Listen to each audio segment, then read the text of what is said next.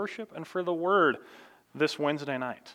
Um, as you uh, probably know, we are continuing our study verse by verse through the Old Testament, and this is our second week in the book of Judges. Uh, Judges is, in many ways, an interesting book. We talked about this a fair bit last week. That um, Judges, I think, in many ways, is one of the darkest books of the entire Bible. That we see the effect of sin and idolatry laid out in graphic detail in the book of Judges. We see just what sin leads to and what happens when people forget God and turn away from Him. Um, Judges falls into place contextually as kind of the, the bridge between the Exodus and the conquest of Israel and the establishment of the monarchy, of the kings, first with Saul and with David. And so Israel is in many ways in a time of transition in this. That in Joshua, we saw the people of Israel go in and conquer the promised land. And at the close of Joshua, there were still pockets of resistance left around the countryside, different areas where the Canaanites were still dwelling, that Israel needed to go in and conquer and subdue these people and drive them out in order to have full control over the land God was giving them, but also so that they would be able to drive these people out and avoid being influenced and corrupted by their practices. The Canaanites were people who were very evil. Their worship and their idolatry was marked by some terrible things and practices that they did. And so the people of Israel had to be careful in order to avoid getting drawn in to this. And so the book of Judges kind of picks up where Joshua left off, that it's telling us what happened at the close of Joshua. After Joshua died and there was no king in Israel, what happened? Did the people of Israel hold on to God? Did they continue to walk in obedience to Him and see success because of that obedience? Or would they turn away from God and experience judgment and wrath because of that? And so, Judges in case you haven't realized already, we see the people of Israel in many ways turn away from God and experience the consequences of living life apart from Him. And Judges a, has a lot of lessons that we can learn from this. Even in the midst of the darkness, in the midst of all the sin, we still see God working. We see God's ability to use anyone for His glory in Judges. That we're going to see a lot of people who are far from perfect, do great things for God and for His glory because of God's power working through them. We're going to see hope in the darkness through God's commitment to rescuing His people. Uh, that God's people will over and over again fail to obey Him, fail to worship Him rightly, fail to walk in His ways, and God is going to continue time after time to send someone to rescue them, to give them hope, to give them peace, even though they really don't deserve it. And so, in many ways, Judges is a book of hope, and that's where we get our theme for this book: is rescue for wandering hearts. Uh, that we're going to see the sin nature that dwelled in the hearts of the people of Israel turn them away from God, and we're going to see God sovereignly work to rescue them from that, to rescue them from themselves and the evil that dwells inside them, to bring them back to Him in spite of their continued failure. And our focus point this evening, um, kind of where we're trying to, to dial in on tonight, um, this is really in many ways kind of the focus point of the entire book, is that the primary battle for God's glory is fought within our hearts.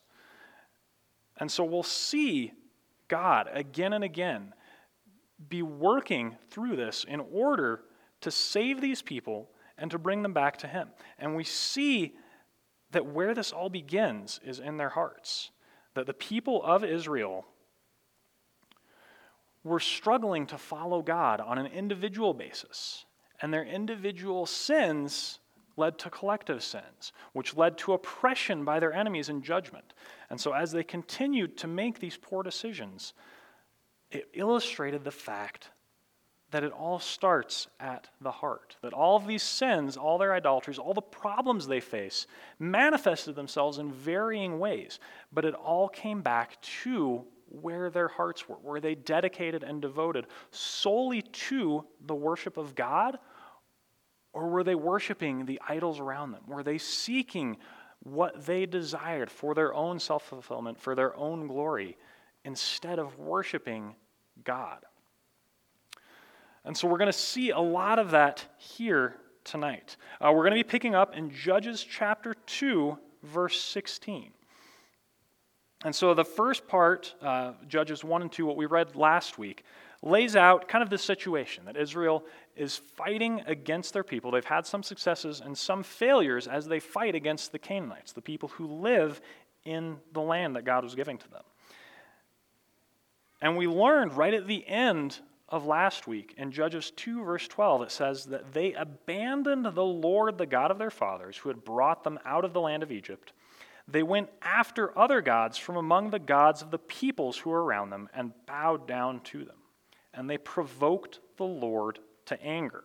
And so that's the setting we're coming into. The people of Israel have turned away from God. They failed to fulfill the commands, to follow the commands that God had given them to conquer the remainder of these people. And then they begin to be corrupted by these people, and they begin to worship their gods and turn away from God, forgetting what He had done for them. And in verse in Judges 2:15, God had warned them that this would happen. It says, Whenever they marched out, the hand of the Lord was against them for harm, as the Lord had warned that the people of Israel knew this was going to happen, that God had warned them over and over again in Numbers and in Deuteronomy, that if they turned away from him, that they would suffer for that, that they would experience hardship, but if they walked in obedience, they would be blessed. And so they should have seen that coming. Judges 2:15. So as the Lord had warned and the Lord had sworn to them, they struggled, and then it ends right there. It says, and they were in terrible distress. And then we see God's solution here in Judges 2:16. It says, Then the Lord raised up judges who saved them out of the hand of those who plundered them. Yet they did not listen to their judges, for they whored after other gods and bowed down to them. They soon turned aside from the way in which their fathers had walked, who had obeyed the commandments of the Lord, and they did not do so. Whenever the Lord raised up judges for them, the Lord was with the judge, and he saved them from the hand of their enemies all the days of the judge. For the Lord was moved to pity by their groaning because of those who afflicted and oppressed them. But whenever the judge died, they turned back and were more corrupt than their fathers, going after other gods, serving them and bowing down to them. They did not drop any of their practices or their stubborn ways. So the anger of the Lord was kindled against Israel, and he said, because this people has have transgressed my covenant that I commanded their fathers, and have not obeyed my voice, I will no longer drive out before them any of the nations that Joshua left when he died, in order to test Israel by them, whether they will take care to walk in the way of the Lord as their fathers did or not. So the Lord left those nations, not driving them out quickly, and he did not give them into the hand of Joshua. And so we see here in these, these verses God's solution to this problem that the people of Israel are continuing to sin, they're continuing to turn away from God, and they're in a bad situation because of it. And yet, in the midst of that, God delivers them, God gives them a solution. Um, it says in verse 16 that the Lord raised up judges who saved them out of the hand of those who plundered them. And so, what we see introduced here, this is going to be a repeated theme as we study this book, is what's known as the cycle of Judges, or of the book of Judges. Uh, so, you see on the slide there, so we've got kind of this circle. So, it starts with unfaithfulness. So, the people of Israel turn away from God, they begin worshiping the idols that the Canaanites around them were following, they begin to walk in sin and to not follow the Lord the way He has commanded them to. So that results, the unfaithfulness, the next arrow takes us down to oppression. That God sends another people group or strengthens another people group to punish Israel, to have them experience this oppression, to remind them of what they're doing wrong and to bring them back to Him. And so the people of Israel are unfaithful, they turn away from God, they're oppressed by one of the other nations around them, uh, that these people gain control over Israel, in some cases almost to the point of enslaving them, Israel cries out to God for help. So the bottom of the circle there is repentance, that they turn back to the Lord in some measure. And uh, as we see evidence here in the scriptures, usually that's not a full repentance and turning away from their sins as we would imagine. That oftentimes they're just crying out to the Lord because of their suffering. And uh, they, in some cases, do repent of their sins and turn back to the Lord, but it's generally short lived. And so they cry out to God, and God sends someone to deliver them. That he raises up a judge or a leader to fight for the people, to lead them, and to deliver them from the hands of whoever it was that was oppressing them in judgment at that time. And so the people of Israel experience the deliverance given by that judge. And for some time, things will go well. And then a generation or two or three later, they turn from God. They begin worshiping these false gods again and go back to unfaithfulness and start the cycle all over again. And so we see that cycle repeated several times as we go through the book of Judges. Um, that Israel is unfaithful to the Lord. They're oppressed, they suffer, they cry out to God. God sends a leader to deliver them, and then they're unfaithful again and start the cycle over and over. And it's interesting as we look at this, we may be thinking, wow, these people do not get this. It seems so simple. God has told you, do this and things will go well do this and they won't go well. That he reminded them over and over of that. They've experienced that now firsthand. And yet they continue to turn away from the Lord, to forget what he has done, to forget the consequences of sin and the blessing of obedience. And they continue to just go through this cycle over and over again. But really, I think this is a great reminder of the human condition of the sin nature that dwells within us. That we have been redeemed through the blood of Christ, that we've been given a new heart, but we still have that sin nature dwelling within us that draws us away from God, that makes temptation so powerful within our lives. Um, that the temptation to sin has the potential to lead each of us astray. And so it's important as we read through this to remember that we are not that different from the people of Israel. Um, that is only by the grace of God and by only, only by holding fast to Him that we can avoid getting caught up in a cycle of sin and suffering that comes with that. And it looks different for us today than it did for the people of Israel um, in most ways. But that doesn't mean that it's not harmful, that it's not dangerous, that it does not have the potential to do damage to us and to our relationship with God. And so we have to be careful as we go through life and as we read through this to just remember these important lessons that sin is dangerous and that we must continue walking in obedience to the Lord. And I think uh, a great illustration for this. Um, so, I, a uh, little bit about myself. I'm fairly boring. I enjoy watching adventure documentaries. Um, so, you know, you see the, the stories about, you know, somebody climbing a mountain that's, you know, on a way that's never been climbed or riding their bicycles across Asia or something crazy like that. So I enjoy watching stuff like this, which my wife always finds a little concerning that I might get ideas, but so far I haven't taken anything too crazy from it. But I've noticed a lot of the time in these documentaries, the people they're centered around are usually not in a healthy place emotionally, spiritually, whatever it may be. Um, that a lot of these people, especially the ones who are doing things like this professionally, that are getting paid by the companies that make the bikes or the climbing gear or whatever, that these people, a lot of the time, have a life that is centered completely around this activity that they like. That this has become their identity and their purpose in life. And they're willing to take extraordinary risks to maintain that because that's really all that they have. And a common theme I've noticed amongst these people is a lot of the time they're leaving behind them a trail of broken relationships and of things that they've left undone in other areas of life. Uh, that this activity they're seeking after has become so all consuming that they're willing to throw aside the people that they love and care, the people that love and care for them, in order to continue this quest to do the greatest next thing or the biggest next thing. And it's never as fulfilling as they hope it should be. But it's interesting in watching these, I don't think any of these people set out with the intention that I'm going to let this thing consume my life. I'm going to hurt the people that love me, and I'm going to make this my God. I don't think any of them started out that way, that it was step by step, bit by bit, that they started to find their identity more and more in this activity. They started spending more and more of their time in it, and it became more and more demanding upon them as time went on. And eventually, the tables turned to where it was something that they liked, to where it became what they were.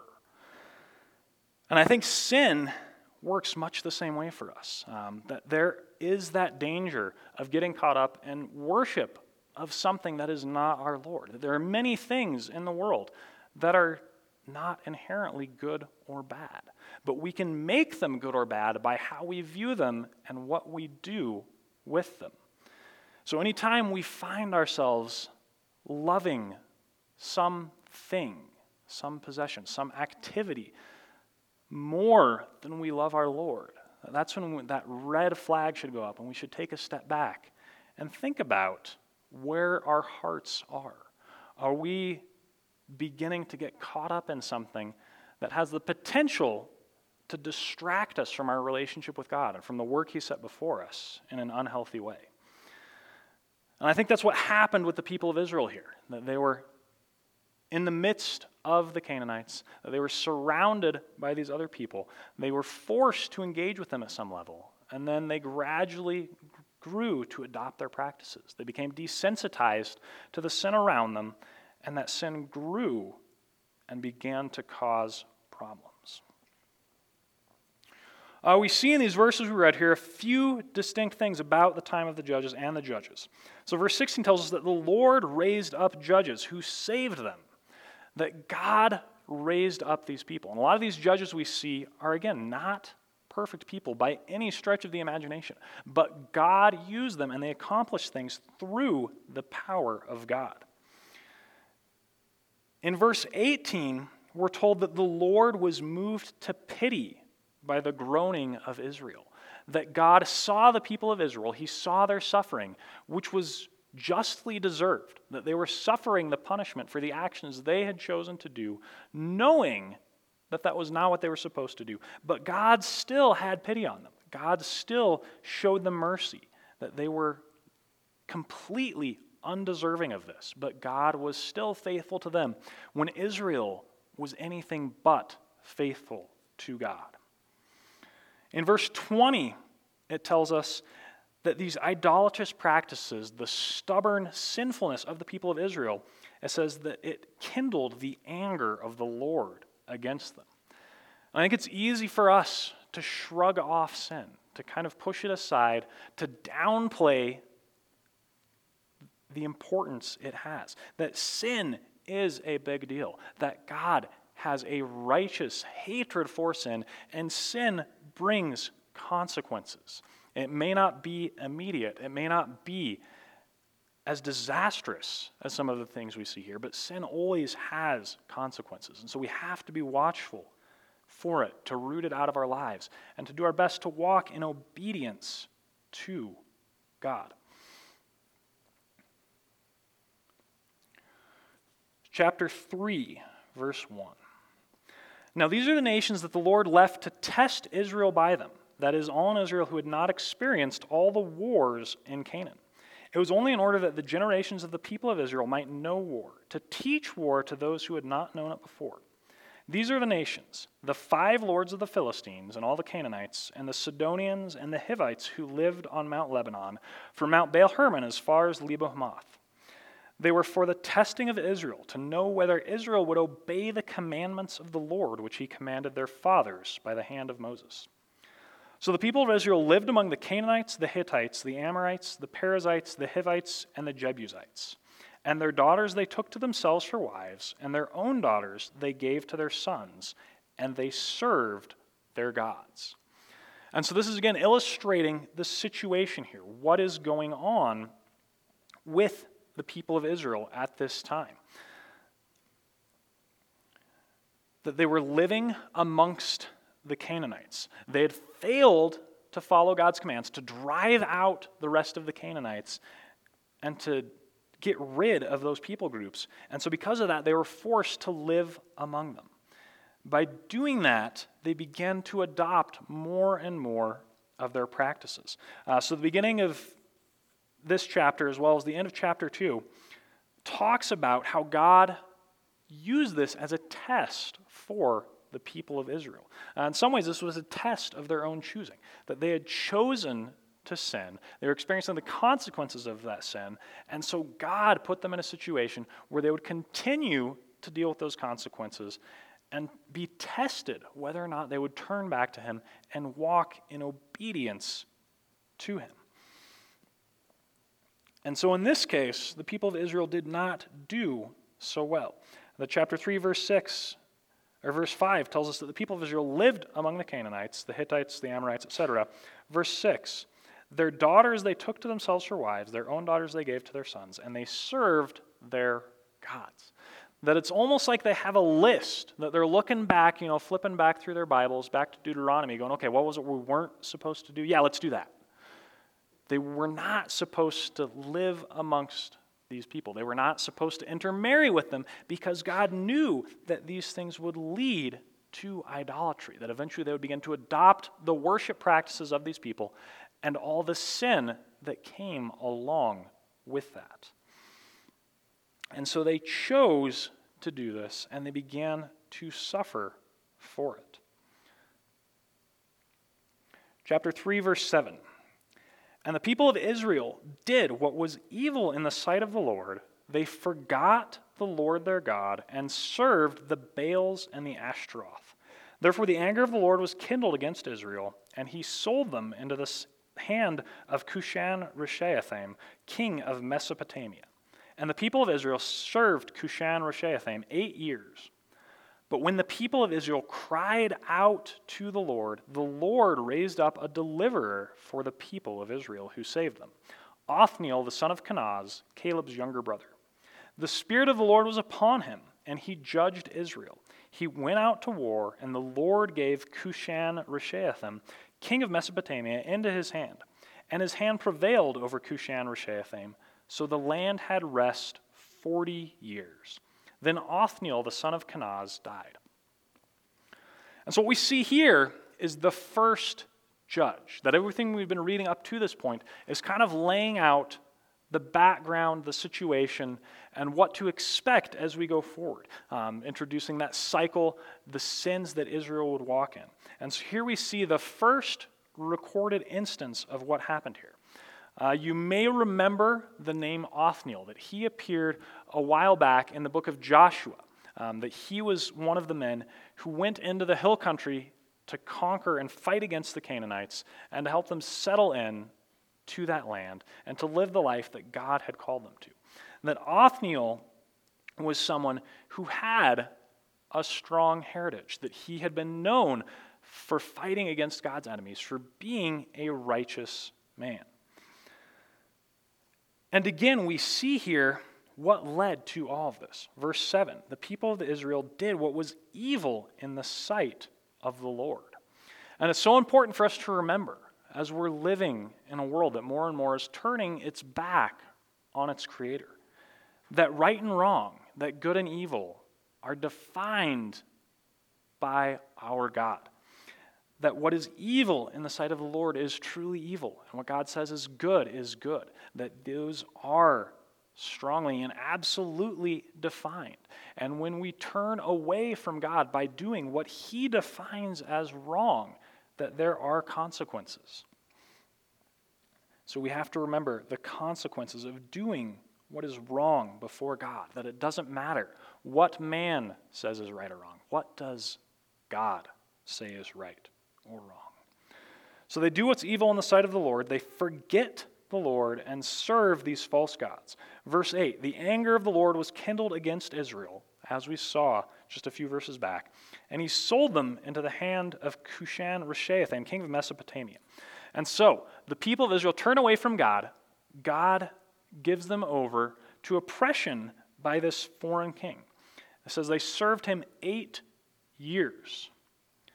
And then in verse 9, we see the cycle continue. When the people of Israel cried out to the Lord, the Lord raised up a deliverer for the people of Israel. And as we read through the book of Judges, I think we should keep an eye on that concept of a deliverer. That God is sending a deliverer to help his people, that he will defeat their enemies, he will give them freedom, he will bring them back to righteous worship of their God. The deliverance that these judges bring is short lived and it is temporary. And as we continue to read through this, we see that the people of Israel will continue to need a deliverer, but they need a greater deliverer. They need the ultimate deliverer. We need the ultimate deliverer. That just as the people of Israel needed someone to defeat their enemies, to rescue them from the hardship and the consequences of sin, we also need someone to defeat our enemies, to rescue us from ourselves, from the sin that separates us from God, that makes us choose the wrong things, the sin that drives us away from God, and in the end would bring us to utter destruction. And so the judges, in many ways, are little pictures pointing forward to that ultimate deliverer that is to come. The one who would defeat sin and death, who would bring freedom not just from enemies on the outside, but from the enemy within, that would free us from that permanently and eternally and bring us back into right relationship with our Creator. Another interesting thing to note as we look at Othniel that we don't really see anything too bad about this guy. Uh, that verse 10 tells us the Spirit of the Lord was upon him, and he judged Israel, that he defeated their enemies and gave the land rest for 40 years. Uh, that Othniel sounds like he was a pretty great guy, that he was faithful to the Lord, that he led his people, and that God used him through the guidance of his Spirit.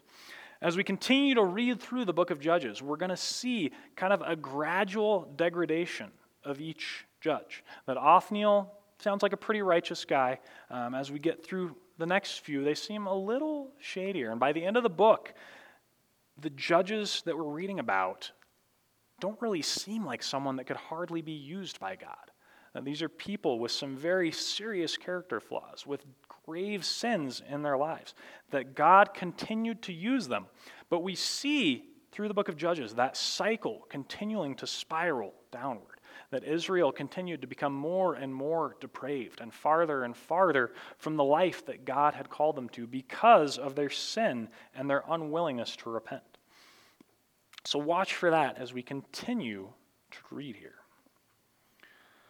So Othniel brought the land rest for 40 years, and then he died. And we pick up again in verse 12. And the people of Israel again did what was evil in the sight of the Lord. And the Lord strengthened Eglon, the king of Moab, against Israel because they had done what was evil in the sight of the Lord. He gathered to himself the Ammonites and the Amalekites and went and defeated Israel.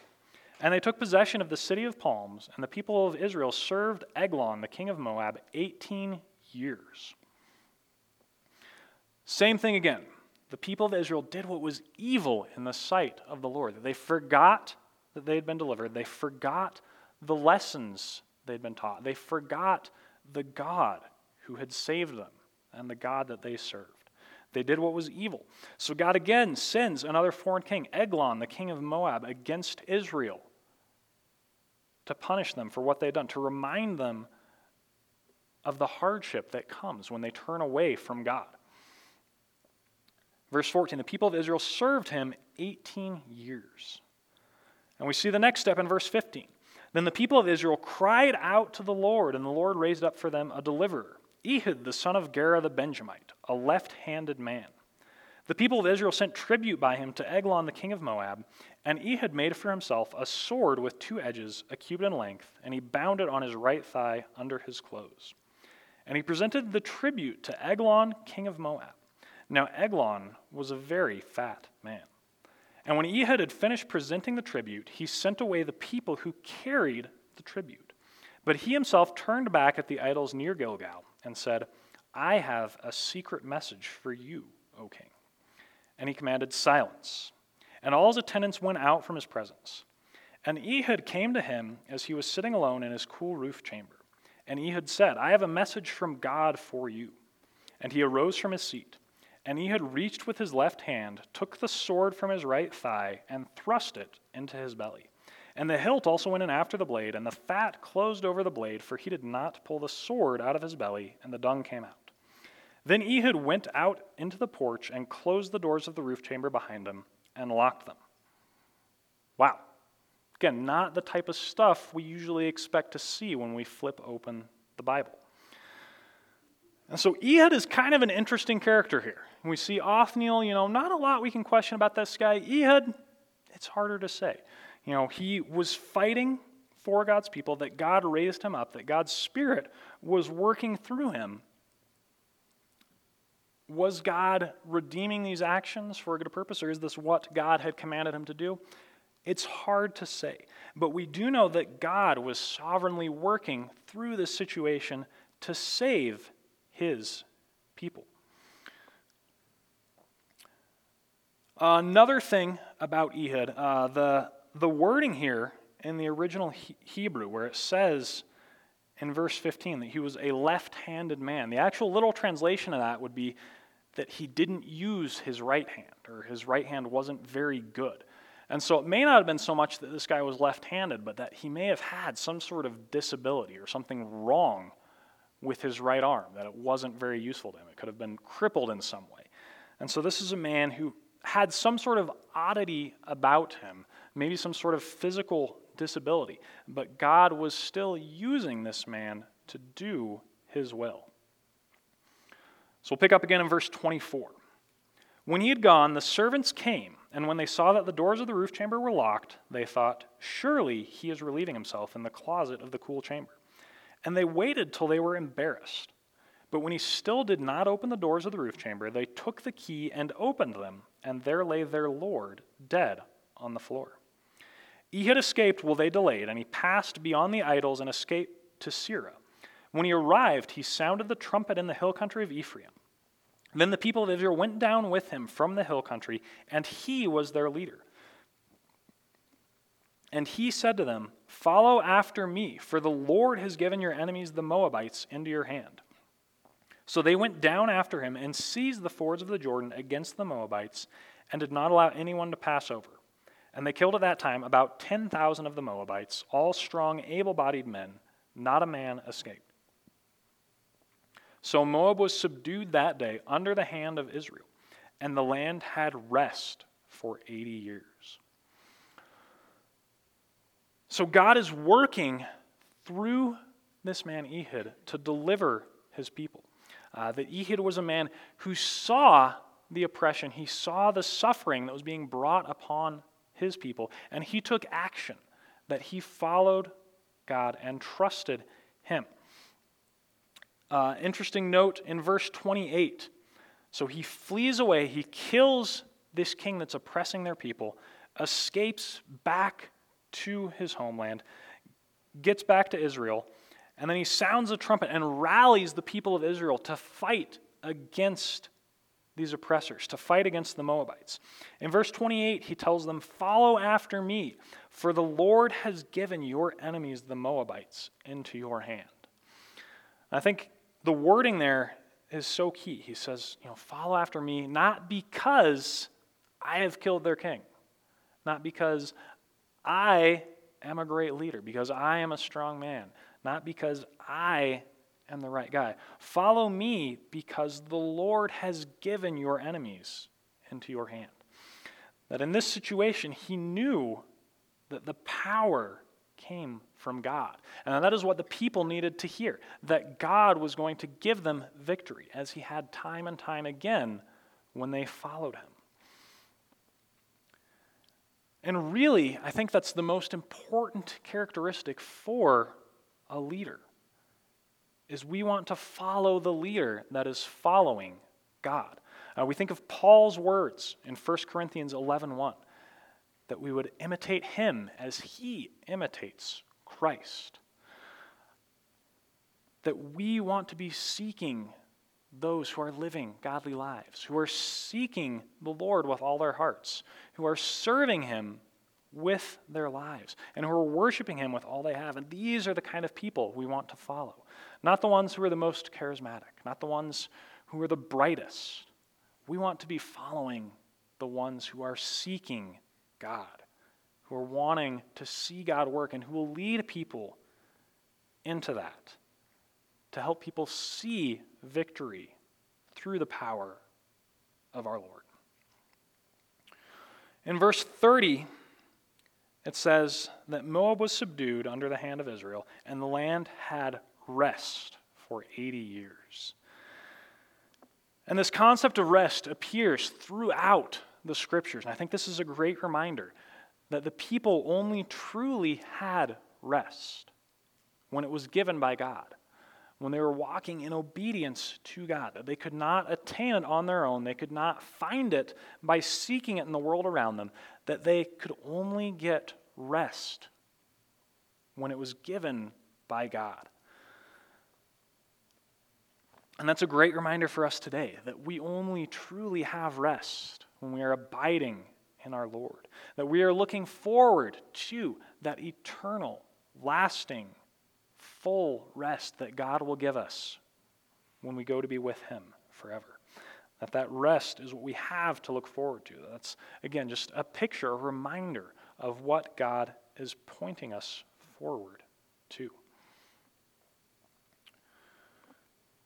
Verse 31 introduces another judge for us. After him was Shamgar, the son of Anath, who killed 600 of the Philistines with an ox goad and he also saved Israel. So this guy's story is a lot shorter. Not a lot said here. Uh, so Shamgar, we're told, is the, was known as the son of Anath.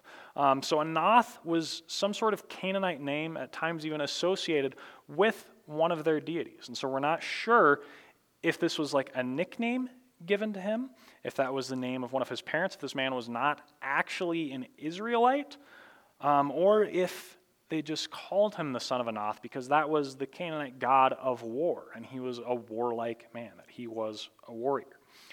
We're not really sure. We don't know what his family was like, what his upbringing was like, what his heritage was like. But we do know that God used this man. Uh, we're told that he killed 600 Philistines with an ox goad. Uh, so, an ox goad, I imagine most of us probably are not familiar with this term. It's not something we use in our day to day lives often.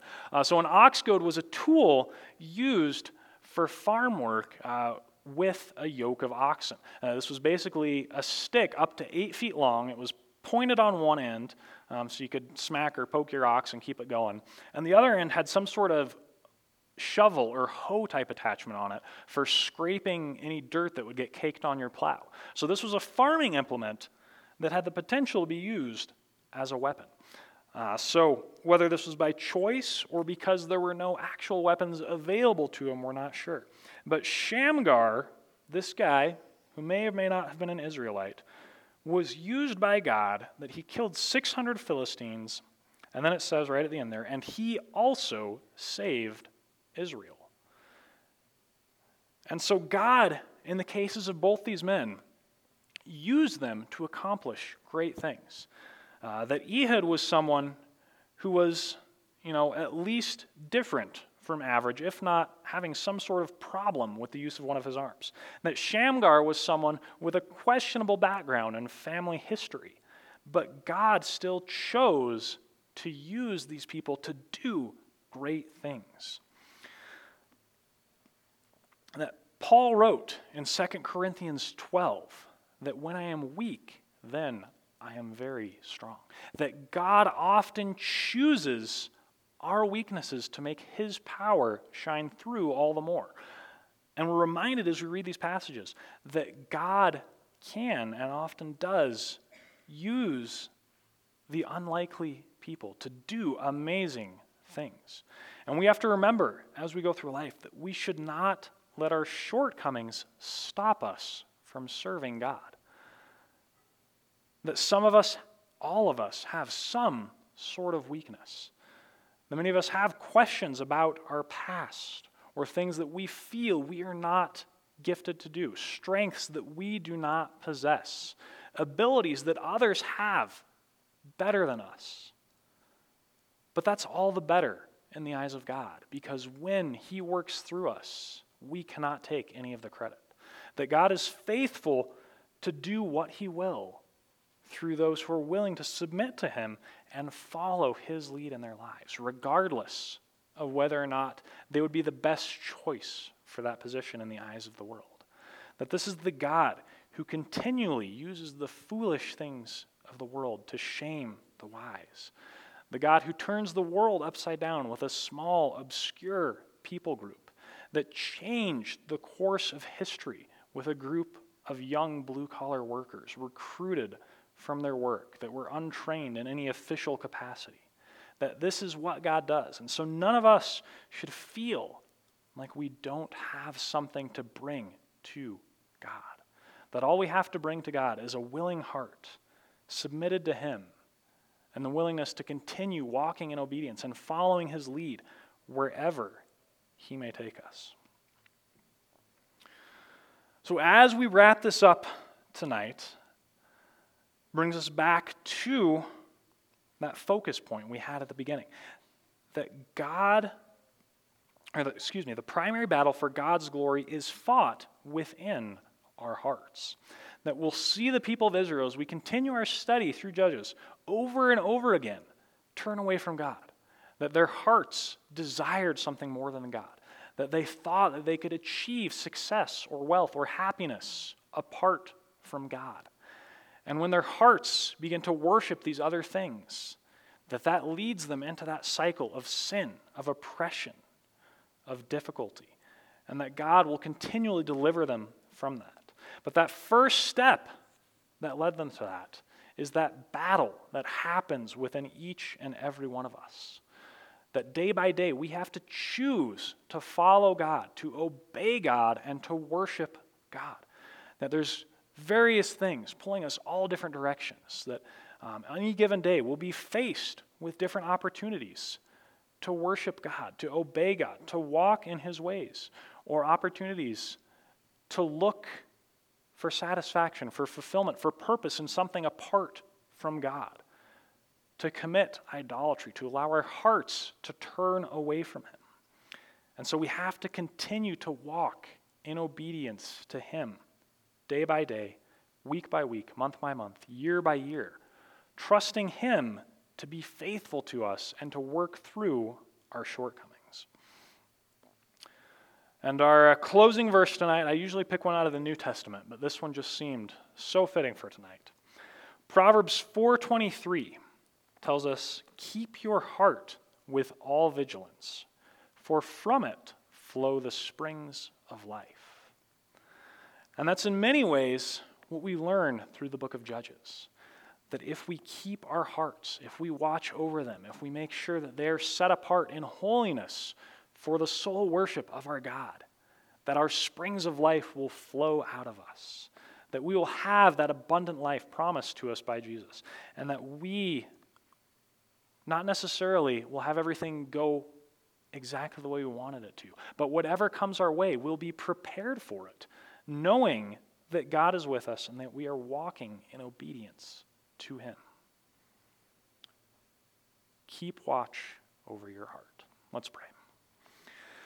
Thank you, Lord, for your faithfulness, for your loving kindness, God. Thank you for the message you've given us that you are a God who is faithful, even to unfaithful people, Lord. I thank you uh, that we saw here in Judges that you have mercy on people who do not deserve it. Lord. And I thank you for that. I thank you that you have shown your mercy to us, Lord, that you have made a way for us to be right before you, to walk in holiness before you because of the sacrifice of your Son. I pray that you would be with us as we go from here, Lord, that you would watch over us, protect us. I pray that you would help us to guard our hearts, to be watchful for the things that draw us away from you, that distract us from you, that lead us into sin and temptation. I pray that you would help us to identify those things, to be quick to push those things out of our lives, Lord, and to seek you in worship. I pray that you would be with us in these things, Lord, that you might be glorified.